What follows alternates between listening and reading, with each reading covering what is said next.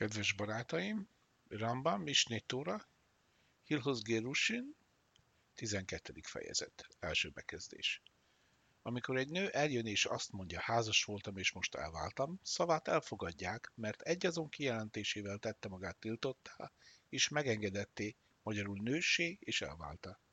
Ha az az elfogadott feltételezés, hogy a nő házas, és eljön és azt mondja, a férjem elvált tőlem, az ő szavát nem fogadják el annak alapjául, hogy újra házasodjon. Mindazonáltal állításával örökre kizárta magát a Kohénnal való házasságból, mert hát ha tényleg el volt válva, és vált az, hogy nem mehet Kohénhez feleségül. Ha férje gyermektelenül meghal, gyanítjuk, hogy szavainak igazsága lehet, és a halic, halica ritust hajtja végre, nem pedig a jibum ritust. Megint, az ugyanazért az okér, mert lehet, hogy már el volt válva. Második bekezdés. Amikor egy nőnek két tanúja van, akik kijelentik, hogy elvált, akkor eleve megengedik, hogy feleségül menjen, bár nem rendelkezik vállólevéllel. Ha bemutat egy vállólevelet, és azt mondja, a férjem ezzel vált el tőlem, szavát elfogadják, és megengedik, hogy feleségül menjen annak ellenére, hogy a vállólevél tanúinak aláírását nem ellenőrizték, ahogyan elmagyaráztó a 7. fejezet 24. bekezdésében. Harmadik bekezdés. A következő törvények érvényesek, amikor a férj jön és ellentmond a vállás tényének. Ha azt állítja, soha nem adtam neki vállólevelet. Elejtettem, és a nő megtalálta. Kijelentéseit nem fogadjuk el, mert beismeri, hogy a vállólevelet feleségének írta, és most annak a birtokában is van. Ha azonban a férj azt mondja, a vállólevelet feltétellel adtam oda, vagy a feleségemet bízta meg a vállólevél őrzésére, vagy soha nem írtam ilyen dokumentumot, ez hamisítás. A nőnek igazolnia kell a tanúk aláírását, vagy a vállólevél átadásához szükséges tanúknak kell tanúsítani az átadást, amint azt elmagyaráztuk a hetedik fejezet második bekezdésében. Ha a tanúk aláírását nem ellenőrzik, a nő házasságkötéshez való jog tekintetében nem tekintedő elváltnak. Mindazonáltal kizárta magát a Kohénnal való házasságkötésből, amint azt már elmagyaráztuk, mert saját kijelentései alapján kizárta magát és tiltott alányán nyilvánította magát. Negyedik bekezdés. Ha együtt érkezik férjével, és azt mondja, a férjem elvált tőlem, de elveszítettem a vállólevelemet, és a férje azt mondja, nem váltam el tőle, akkor elfogadják a nő szavát, annak ellenére, hogy feltételezték, hogy a nő a férfi felesége. Az indoklás az, hogy feltételezhetően egy nő nem tenne ilyen pimasz kijelentést férje jelenlétében, ha az nem lenne igaz. Annyi megjegyzés, hogy ennek a szabálynak sok részlete és korlátja is van. Ötödik bekezdés. Ha a férje azt mondja, elváltam a feleségemtől, akkor a szavát nem fogadják el. Mindazonáltal gyanítjuk, hogy ez igaz lehet, ezért a nőt olyannak tekintik, akinek a vállása kétséges érvényű. Még akkor is, ha a nő elismeri, hogy elvált, szavát nem fogadják el. Attól tartunk, hogy nehézségeket akar a férj előidézni a nő számára, vagy hogy érvénytelennel, érvénytelen vállólevéllel vált el tőle, és a, és a nő nincs tudatában a ténynek. Vagy talán a nő szemtelenül kijelenti majd, hogy elvált, bár ez nem így van, mert a férfi elfogadja a nő szavát, vagy mert a nő nincs tisztában a tilalom komolyságával. Ezért azt mondjuk a férnek, ha igaz, hogy elváltál tőle, akkor mindketten itt vagytok, váljatok el újra a jelenlétünkben. Hatodik bekezdés. Amikor két egyén azt mondja, hogy egy nő elvált, és két másik azt mondja, hogy nem elvált, akkor az az elfogadott feltételezés, hogy házas. Ez a döntés hatályos még akkor is, ha a férje jelen van és azt mondja neki, te elváltál tőlem. Mivel a nőt tanúk támogatják, elképzelhető, hogy szemtelenül beszél férjével. Ezért, ha ilyen helyzetben újra férjhez ment, kötelezzük, hogy hagyja el második férjét, és a nekik született gyermekek törvénytelennek, mamzernek tekintendőek. Hetedik bekezdés. Mikor vonatkoznak a fentiek? Amikor a tanúk azt mondják, most vált el, mert ilyen helyzetben azt tudjuk neki mondani, ha igaz, hogy elváltál, mutasd meg a vállólevelet. Ha azonban a tanúk azt mondják, néhány nappal ezelőtt elváltak, akkor fennáll annak a lehetősége, hogy a vállólevél elveszett. Ezért más szabályok vonatkoznak erre. Mivel azt állítja, hogy határozottan elvált, és két tanú támasztja alá állítását, bár két tanú tagadja, ha férjhez, ha férjhez megy az egyik tanúhoz, nem kénytelen őt elhagyni. Az indoklás szerint ő és férje, aki tanú volt, minden bizonyal tudja, hogy valójában megengedette a nőnek újra nősülnie, és feltételezzük, hogy nem okoznának nehézséget maguknak. Ennek megfelelően más szabályok érvényesek, ha más emberhez megy hozzá feleségül, mivel ez a más ember nem lehet biztos az ügyben, és hasonlóképpen, ha a feleség maga is bizonytalan az ügyben, még akkor is, az, ha az egyik tanúhoz menne feleségül, kénytelen elhagyni új férjét. A nekik született gyermekek legitimitása kérdéses. Nyolcadik bekezdés. A következő szabályok érvényesek, amikor két egyén azt mondja, láttuk, hogy elvált, és két másik azt mondja, nem láttuk. Ha valamennyien egyetlen közös udvarban éltek, akkor nem szabad férjhez mennie. Ha azonban mégis feleségül megy, akkor nem kell elhagyni a második férjét, és nem kételkedünk a számukra született gyermekek törvényességében. Az indoklás szerint az emberek gyakran titokban válnak el, publicitás nélkül. 9. bekezdés.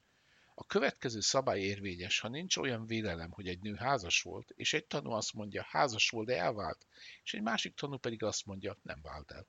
Mivel mindketten arról tanúskodnak, hogy házas volt, és csak egy tanú szerint elvált, nem szabad feleségül mennie új férfihez.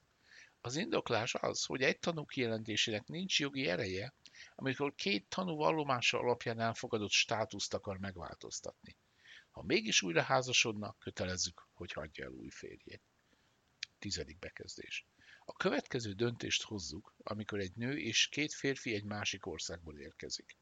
Az egyik férfi azt mondja, ez az én feleségem, és ez az én szolgám. A másik azt mondja, ez az én feleségem, és ez az én szolgám. Az asszony pedig azt mondja, mind a ketten az én szolgáim.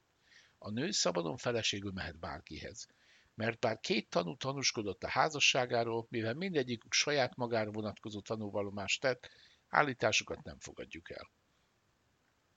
Amikor egy megbízott, 11. bekezdés, amikor egy megbízott, akit a nő azzal bízott meg, hogy átvegye a vállólevelet, bemutatja a birtokában levő vállólevelet, és a férj kijelenti, hogy a vállólevél hamisítás, a vállólevél valódiságát a tanúk aláírásával vagy a vállólevél átadásának tanúival érvényesítjük, amint ezt elmagyaráztuk. Ha a férje azt mondja, megőrzésre adtam neki a vállólevelet, a megbízott pedig azt mondja, a vállás miatt adta nekem, a megbízott szavát fogadják el. Hasonló szabály érvényes, ha a nő a vállólevél birtokában van, és azt mondja, ez, ez a megbízott adta oda nekem, és a megbízott megerősíti kijelentését, és azt mondja, hogy a férj vállás célából adta neki. A megbízott szavát fogadják el akkor is, ha a férj tiltakozik, hogy megőrzésre adta neki, és a nő elváltnak tekintendő. 12. bekezdés. Ha a vállólevél elvész, szigorúbb szabályok érvényesek. Még akkor is, ha a férj azt mondja, hogy a vállás miatt adta egy megbízottnak, és a megbízott azt mondta, hogy a nőnek adta, a vállás státusza kérdéses. Alapvető feltételezésünk szerint a nő házas, és csak egy tanú és férje állításai mondanak ennek ellent. Még akkor is, ha maga a nő azt mondja, jelenlétemben a férjem adta a megbízottnak a vállólevelet, és elvált tőlem. A döntés változatlan marad. Mivel férje és a megbízottja támogatja, lehetséges, hogy pimaszul beszél majd, és valójában nem váltak el. 13. bekezdés. A következő szabály érvényes, amikor a nő által kinevezett megbízott kapja meg a vállólevet a férjétől, és elküldi a nőnek, átadván egy másik megbízottnak, hogy adja oda a nőnek két tanú jelenlétében. Bár a nő nem tudja, hogy a férje megbízottja vagy férje megbízottja küldte el a vállólevelet, elvált, amint azt elmagyaráztuk. 14. bekezdés.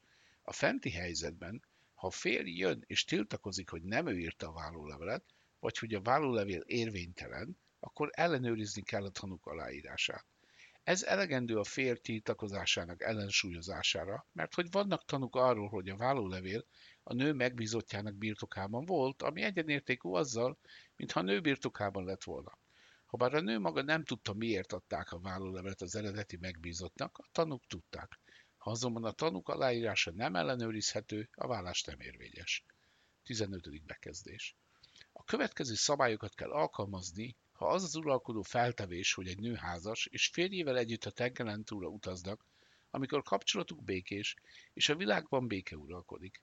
Ha a nő jön és azt mondja, a férjem meghalt, elfogadják a szavát és engedélyt kap arra, hogy férjhez menjen, vagy ennek alapján végezze a jibumritust. Az indoklás az, hogy feltételezzük, hogy egy nő nem okozna magának nehézségeket, hogy mind az első, mind a második férje számára tiltottá váljon, aminek következtében elveszíteni a ketubája miatt nekiáró pénz beszedésének jogát mindkét férjétől, és gyermekeit törvénytelennek tekintenék, amikor a dologra fény terül, és nem fogja tudni tagadni az ügyet, és semmilyen érvet nem tud majd felhozni védekezésében. Mert ha a férje életben van, akkor végül visszatér, vagy legalábbis köztudatta válik, hogy él. Hasonlóképpen, ha jön egy tanú, aki arról tanúskodik, hogy a nő férje meghalt, a tanúsága alapján engedélyt kap a házasságra, mert a végén úgy is kiderül az igazság. Hasonlóképpen, ha egy szolga, egy nő, egy cseléd, vagy egy tanú, aki másoktól hallott nyilatkozatok alapján vallomást tesz egy ember haláláról, elfogadják azt a vallomást. Ilyen vallomások alapján a férfi feleségének engedélyt adnak az újbóli házasságra vagy a jibum végrehajtására. 16. bekezdés. Bárki, aki tanúvallomást tesz egy ilyen jellegű kérdésben, elfogadjuk az állítását, kivéve öt nőt, akik vélhetően gyűlölik egymást. Bizonyságukat a másik férje halálával kapcsolatban nem fogadják el, nehogy csak szándékuk szerint akarják a férfit a nő számára megtiltani, bár még mindig él. Az öt nő, a nő anyósa, az anyós lánya, a férj másik felesége, férje testvérének felesége, azaz Jevama, és férje lánya egy másik házasságából. Valójában az ilyen tanulvallomásokkal kapcsolatban egy nem zsidónak egy beszélgetés során elhangzott kijelentéseit is elfogadják, és alapul szolgálhatnak egy nő újraházasodásához, amire az kifejtése kerül. Ha nem zsidó tanúként akarta ezeket a kijelentéseket tenni, szavát nem fogadják el. 17. bekezdés. Hasonló törvények vonatkoznak arra a személyre is, akit a Szentírás törvénye a bűn elkövetése miatt kizárt a tanulságból. Ha egy nő nevében tesz tanúvallomást, mondván, hogy férje meghalt, szavát nem fogadják el. Ha ezeket a kijelentéseket egy beszélgetés során teszi, szavát elfogadják, mert nem tekintik egy nem zsidónál kevesebbnek. Ezzel szemben az, akit a rabinikus törvény tagad meg tanúként való szolgálattól tanúvallomást tehet egy nő férjének haláláról. 18. bekezdés. A következő szabályok érvényesek, ha egy tanú jött, és azt vallotta, hogy egy nő férje meghalt, és a tanúvallomása alapján engedély kapott az új házasságra. Vagy jött egy másik tanú, aki ellentmondott az első vallomásának, mondván, hogy a férj nem halt meg. A nő státusza nem változik, és továbbra is megengedett, hogy újra férjhez menjen.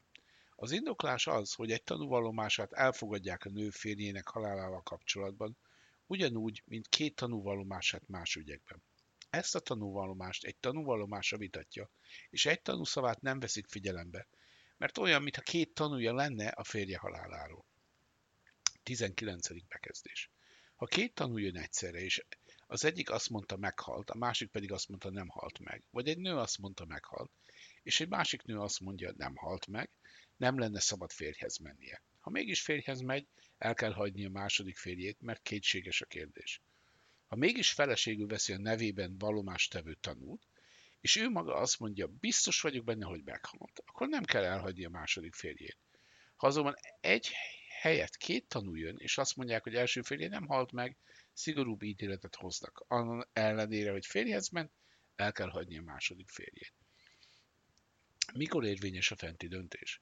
Amikor az a tanú, akinek a vallomása alapján egy nő engedély kapott a házasságra, egyensúlyban volt azzal a két tanúval, akit ellentmondottak az egy tanú vallomásának. Például egy férfi tanúsága alapján ment férhez, és két férfi jött, és azt mondták, férje nem halt meg vagy egy nő vallomása alapján, vagy saját vallomása alapján ment férjhez, és két nő vagy két férfi, akiket rabinikus törvények eltítottak a tanúként való szolgálattól, azt vallotta, hogy férje nem halt meg.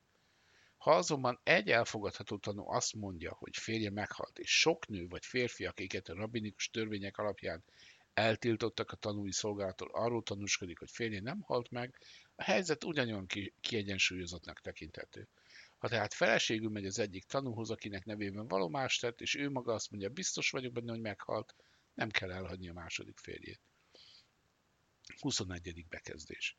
Amikor egy másik nő azt vallja, hogy a nő férje meghalt, vagy a nő maga azt mondja, hogy férje meghalt, és utána jön egy elfogadható tanú, és azt mondja, hogy nem halt meg, a nőnek nem szabad újra férjhez mennie, és ha újra megnősül, el kell hagyni a második férjét. 22. bekezdés. Amikor egy nő azt mondja, hogy férje nem halt meg, és két nő azt mondja, hogy ő meghalt, a feleség újra férjhez mehet. Hasonlóképpen, ha tíz nő azt mondja, ha egy férfi nem halt meg, és tizenegy nő azt mondja, hogy meghalt, a feleség újra férjhez mehet. Mert csak elfogadható tanúk vonatkozásában mondjuk, hogy két tanút száznak tekintünk. Azokkal a tanúkkal kapcsolatban, akiknek valomását általában nem fogadnánk el, ezzel szemben a törvény az, hogy követjük a többséget, függetlenül attól, hogy ez enyhébb vagy szigorúbb ítélethez vezet. 23. bekezdés. Amikor két tanú azt mondja, hogy férje meghalt, és két másik tanú azt mondja, hogy nem halt meg, a feleség nem házasodhat újra. Ha újra megnősült, el kell hagyni a második férjét, mert kétséges a kérdés. Ha férjhez megy az egyik tanúhoz, akinek a nevében valomást tett, és ő maga azt mondja, biztos vagyok benne, hogy meghalt, akkor nem kell elhagyni a második férjét. 24. bekezdés. A következő törvények érvényesek, amikor egy személynek két felesége van, és az egyikük jön és azt mondja, a férjem meghalt. A saját vállomása alapján házasodhat, amint azt már kifejtettük. A férje másik feleségének tilos házasságot kötnie, mert a férfi egyik feleséget nem tehet vallomást a másik nevében. Még akkor is, ha a nő, aki azt mondta, hogy férje meghalt, újra házasodik, a második feleségnek még mindig tilos házasságot kötnie. Nem mondjuk, hogy a férje nem halt volna, meg nem okozna magának ilyen problémát az első feleség. Azt gyanítjuk, hogy talán olyan nagy a gyűlölete a másik feleség iránt, hogy azt szeretné, ha mindkettőjük tiltottá válnának a férje számára. Ha valaki azt mondja, a férjem meghalt, és a férj másik felesége ezt tagadja mondva, hogy nem halt meg, az a feleség, aki arról tanúskodik, hogy meghalt, újra férjhez mehet. Ahogyan a másik feleség tanúvallomása nem engedi, megengedi neki, meg sem tilthatja. Ha az egyik azt mondja, a férjem meghalt, a másik pedig azt mondja, megölték, mindkettőjüknek engedélyt adnak az új házasságra, mert mindketten azt vallják, hogy már nem él.